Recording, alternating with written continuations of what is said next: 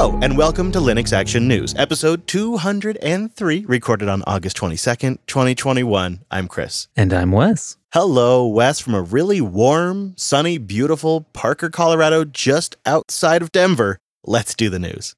We wanted to start this week by giving you an idea of what's coming soon in the Linux desktop pipeline.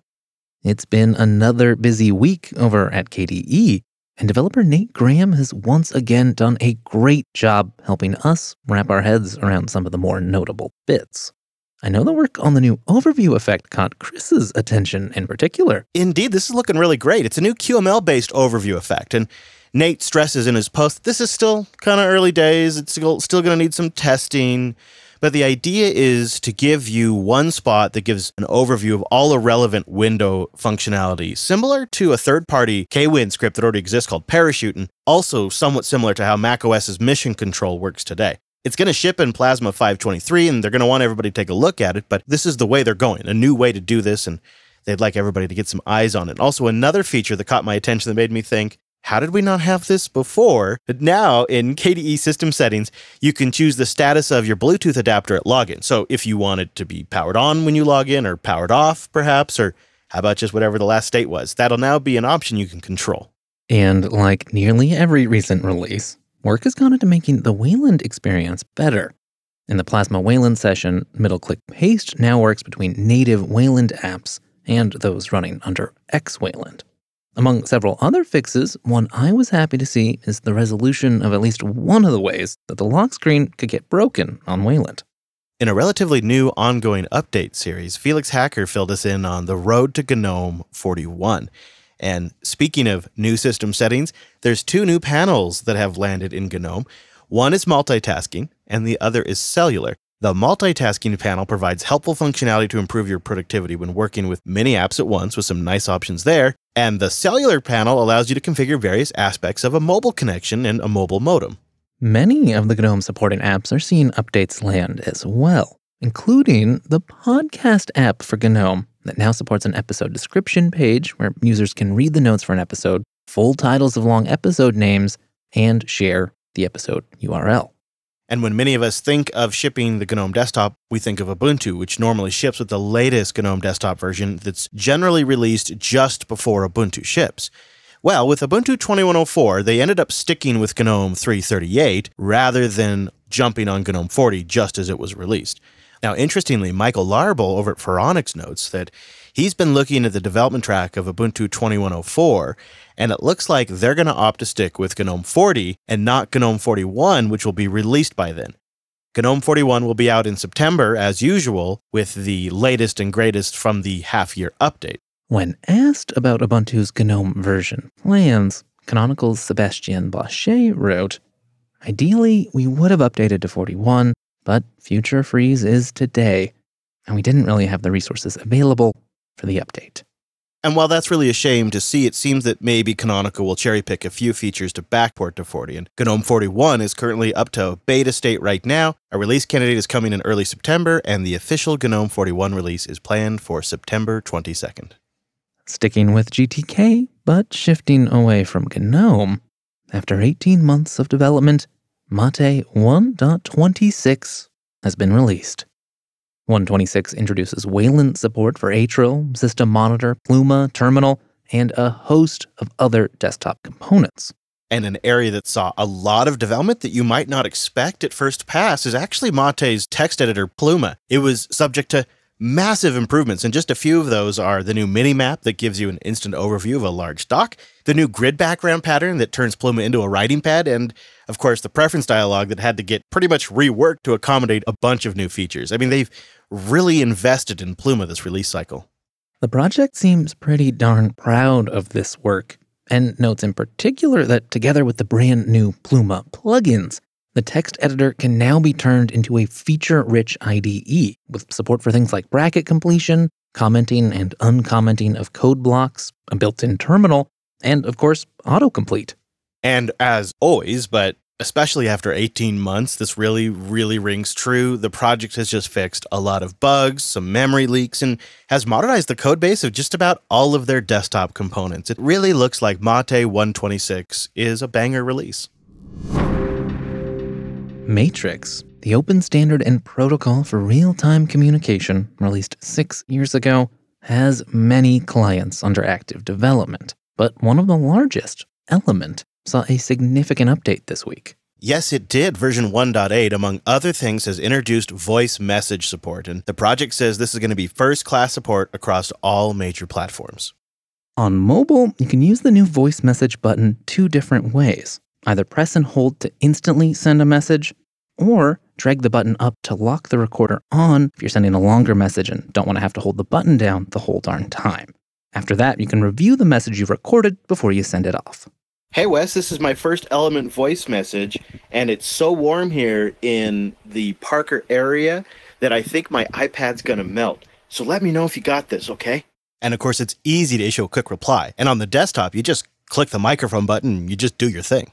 Well, I'm recording from a very cool and cloudy Pacific Northwest. Joke's on you, Chris. You should have flown back with me. And probably worth noting here, the Element Project said that this has been one of their oldest and most upvoted feature requests ever. It is really nice to see, and I think it might help it be a little more competitive against some of those proprietary chat clients out there. And even better, when we dug into it, we were so pleased to see that they're using Opus wrapped in an Ogg container to actually send the audio bits around.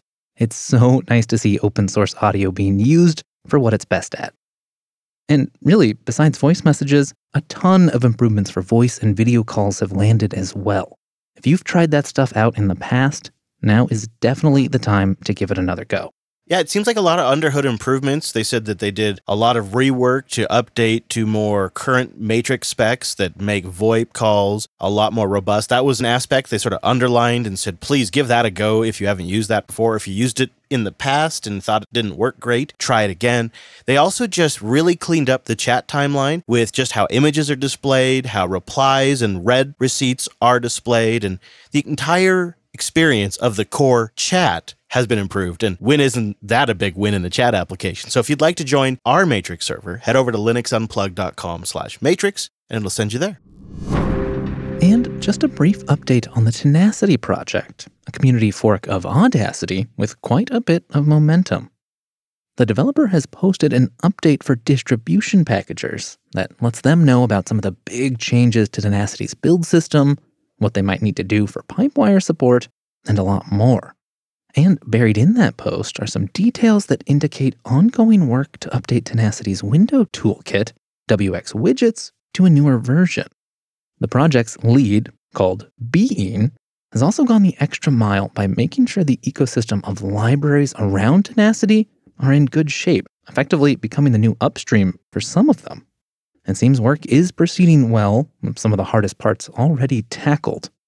But Bean notes the project is not yet ready to be packaged. There's still rebranding work to do to remove those Audacity trademarks. Linode.com slash LAN. Go there to get $100 in 60 day credit on a new account, and you go there to support this show. This show's made possible by our sponsors like Linode. And Linode is where we host pretty much everything now, and definitely everything we've built in the last two and a half years. They started in 2003, so 18 years ago.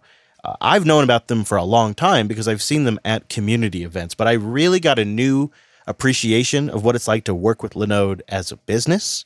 Because you can use somebody's services, you can check out their website, but you don't get a sense of what they really are like internally until you've had an opportunity to do something like we just did, which was our Denver meetup. What an opportunity I had. I, I really am so grateful for Linode's support. They brought our community together. They they created something special we gave away uh, a set of Raspberry Pis, and it couldn't have worked out better because one of our first winners for the Raspberry Pis was Jose, who flew in from Puerto Rico. And Jose is working on accessibility for Linux. He's a blind developer himself. He flew by himself from Puerto Rico to our meetup, and he was the first winner of the Raspberry Pi giveaway kit that Linode did. And it just, it was like, it made that moment so perfect and it was it was really special and that wouldn't have happened without linode's support and on top of just being a great company with great people inside it, they've got Linux geeks in there that have built an awesome product because they knew where Linux was going back in 2003. And they saw, geez, you know, instead of racking a server for every Apache box, we could start using this user mode Linux stuff that's going towards virtualization and actually create multiple Linux servers on one host. That was their big breakthrough back in the day. That's they were first in this. And now they're doing it the best. They're still independently owned. They have 11 data centers around the world. They are their own ISP, so the interlinks between their data centers are crazy fast. We use the heck out of their S3 compatible object storage. You can as well. They're currently testing out bare metal boxes just because sometimes that's the way you got to go. DDoS protection, VLAN support, a powerful DNS manager. That's all in there as well.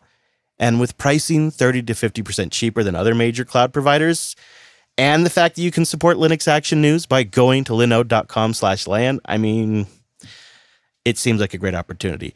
Even if you just wanted to try something out, deploy something, compare it to another provider, or maybe learn something, they have a bunch of tutorials that can help you do that. And they also have a marketplace of applications. And while I don't I don't generally tend to deploy the entire application stack with the eventual application installed. I do tend to deploy like their base stacks with the correct repos for whatever I might be using, generally Docker, because you can click that and get that going in no time. And then you just jump in, make sure everything's up to date. It usually is. And they, oh, oh, and the other nice thing is, is Linode has a mirror of the distro repos packages. So you're updating over Linode's crazy fast LAN and then their boxes are super fast and the SSDs are super fast. So it's a blast updating your boxes on Linode. Uh, and if you ever get stuck, they have the best customer support uh, by phone, by ticket, however you like to do it. They'll hook you up with great, great customer support. Linode is dedicated to offering the very best in virtualized cloud computing. If it runs on Linux, it'll run on Linode. So go sign up today and support the show. Linode.com slash LAN linux.ting.com. Linux Action News is also brought to you by Ting. And if you're sick of overpaying for cell service, go see how much you could save and then take 25 bucks off that at linux.ting.com. Ting is an MVNO or a mobile virtual network operator. That means they're not digging big holes and installing towers and arguing with local governments they don't have to focus on that stuff. Instead, they can focus on making a great value for their customers and great customer service. With Ting Mobile, you get the same coast to coast coverage as you would with all the big networks. You just pay less for it. That's why I've been a Ting customer since 2013. And on this road trip, I've had an opportunity to chat with customers of Ting that have listened to our show and signed up for Ting. And one of the use cases that I never really considered, because I'm always traveling by land, is people who fly into a certain area love to use Ting for when they're traveling. So um, a, a, common one was people who come in from out of country. They can have a Ting SIM in the United States, but also people who are just traveling out of their area and want to pick something that is better in that area that they're traveling to. Because with Ting, you have multiple networks. And if you work with their support, you can get the right SIM card so you end up getting the best type of coverage for your area. And they have really easy plans and simple to understand that make it a great value for using Ting like that. But they also have plans that just work great for families. You know, if you if you just sync your music and you sync your podcast before you get started, it'll blow your mind the kind of savings you can get compared to like the big duopolies. Like the kind of service you might get with a big duopoly, you're probably going to be paying on a family plan like I don't know, over 100 $130 where with Ting they have like the set 12 plan. You get 12 gigs of data and unlimited talk and text, so the stuff that really matters, and that's $35 a month. So it's like $100 less a month. And it's really easy to add lines as you need it and you can pool that data so it's just really worth looking at if you just use a little bit of outside the box thinking when it comes to mobile. Two gigs, 20 gigs, or even more, there's going to be a Ting plan for you. So go get clever. And then you get access to Ting's award winning customer service when you sign up, their nationwide LTE and 5G coverage. And the best part is no contracts ever. And it's funny, I've been a customer since 2013. And I think, ironically, one of the reasons I stick around is because there is no contract. There's no like agreement, as the carriers call it now. They they don't like calling it contracts. No, no, but they call it agreement. And there's no agreement like looming over my head. It's clean, it's straightforward, it's simple, and you can get started by going to linux.ting.com. Go check your current phone, create an account, pick the plan that's right for you. Ting will send you a SIM, you pop it in, you're up and going in minutes. The next generation of Ting Mobile is here. So go see how much you could save and then take 25 bucks off that.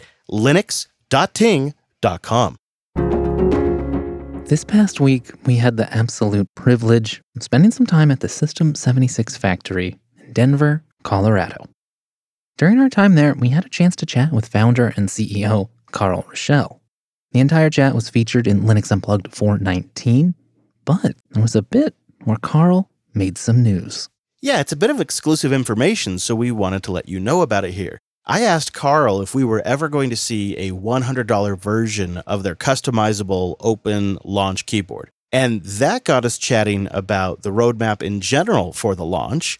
And Carl, like an open book that he is, shared some never released details about their future plans. There is a roadmap for launch. It just doesn't go down to 100. Mm. Um, we, I don't think that we can build a product that we would be proud of um, um, that fits with the the design and the characteristics of launch itself. We don't want the quality to be any lower, but there are things that we can do to bring the price down for another model. So um, the launch roadmap includes a model that's going to have a 10 key numpad. So ah, that'll be coming. Cool. I think uh, both of these are probably first half next year. So a 10 key, one, we got to get our production up and running. Sure, right? yeah. And uh, caught up. But the 10 key, and then another smaller, I believe it's 67 key which is going to remove the F row. Uh, so you'd you'd hit the function row underneath the function key with one, two, three, and so forth. Right? So an even smaller footprint. Right, an even smaller one. Um, so that cuts out a bunch of switches. We're also going to remove the hub from that, and my hope is we can get that to to 199. Besides future keyboard plans, Carl was also pretty open about their ambitions to build a laptop, a topic we'll have some information on sometime soon. And really, it just seems like System 76 is in a great location for what they're doing. I was blown away by the number of Denver locals who showed up at our meetup. I mean, everyone from new Linux users who had just found the shows to folks who've been doing software development on Linux for way longer than they would ever like me to say on air. The Linux tech scene in general was impressive in Denver. I think way more than either of us were expecting.